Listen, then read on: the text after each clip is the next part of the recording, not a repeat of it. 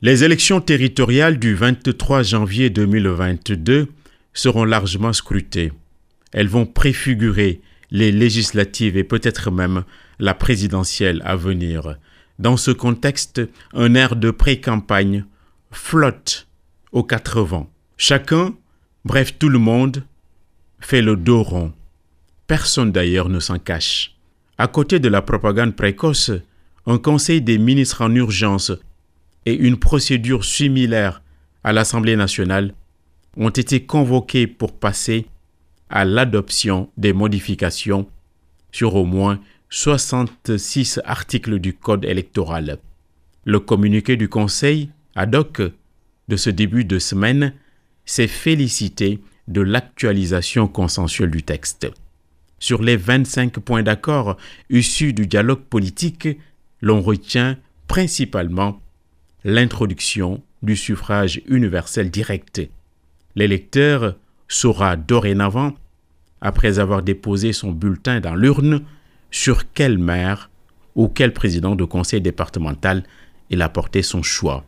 C'est un élément de visibilité aux antipodes des arrangements ultérieurs en vase clos.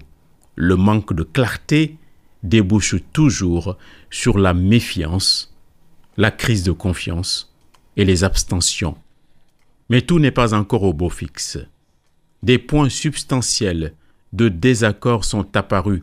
Il s'agit de ces citoyens, objets de déchéance exclus du champ politique.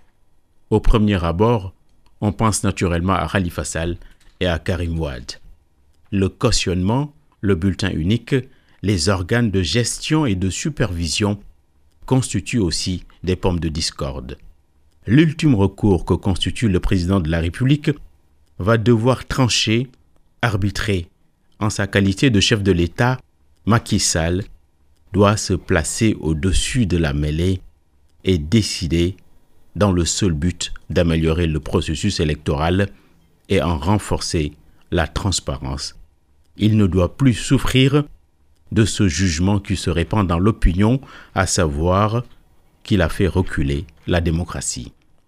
Décidément, la marée montante du coronavirus finira par brouiller tous ces plans. L'alerte du virologue, le professeur Suleiman Boub, nous demandant à nous résoudre à une troisième vague n'était pas qu'une simple vue de l'esprit. Les centaines de nouvelles contaminations quotidiennes enregistrées ces derniers jours prouvent que les quatre variants se promènent comme des poissons dans l'eau. Au demeurant, le président a bien intégré que les restrictions ne peuvent plus être envisagées, surtout en cette période de tabaski, moment de brassage et de charge sociale écrasante.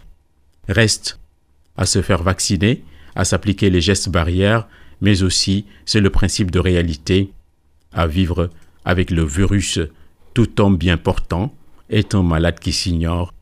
La santé est primordiale, le salut ne l'est pas moins. Salutaire, les sanctions infligées aux étudiants coupables de voies de fait à l'université. Le ministre de tutelle a soutenu l'Assemblée de l'université. La crise d'autorité ne peut pas s'adjoindre à la crise morale.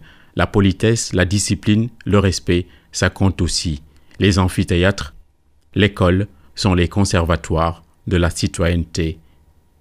Ils ont aussi franchi une ligne écarlate. Les danseurs de Walisek, ils ont pris un mois. Le pharamaren en chef, lui, ne supporte plus les attaques. Il a servi tous azimuts des sommations pour en finir avec les affabulateurs. Il doit se défendre et être en même temps plus regardant dans sa scénographie. En matière de spectacle vivant, le fils de John Sek est une fierté et un patrimoine. Or, un patrimoine, ça ne s'appartient plus.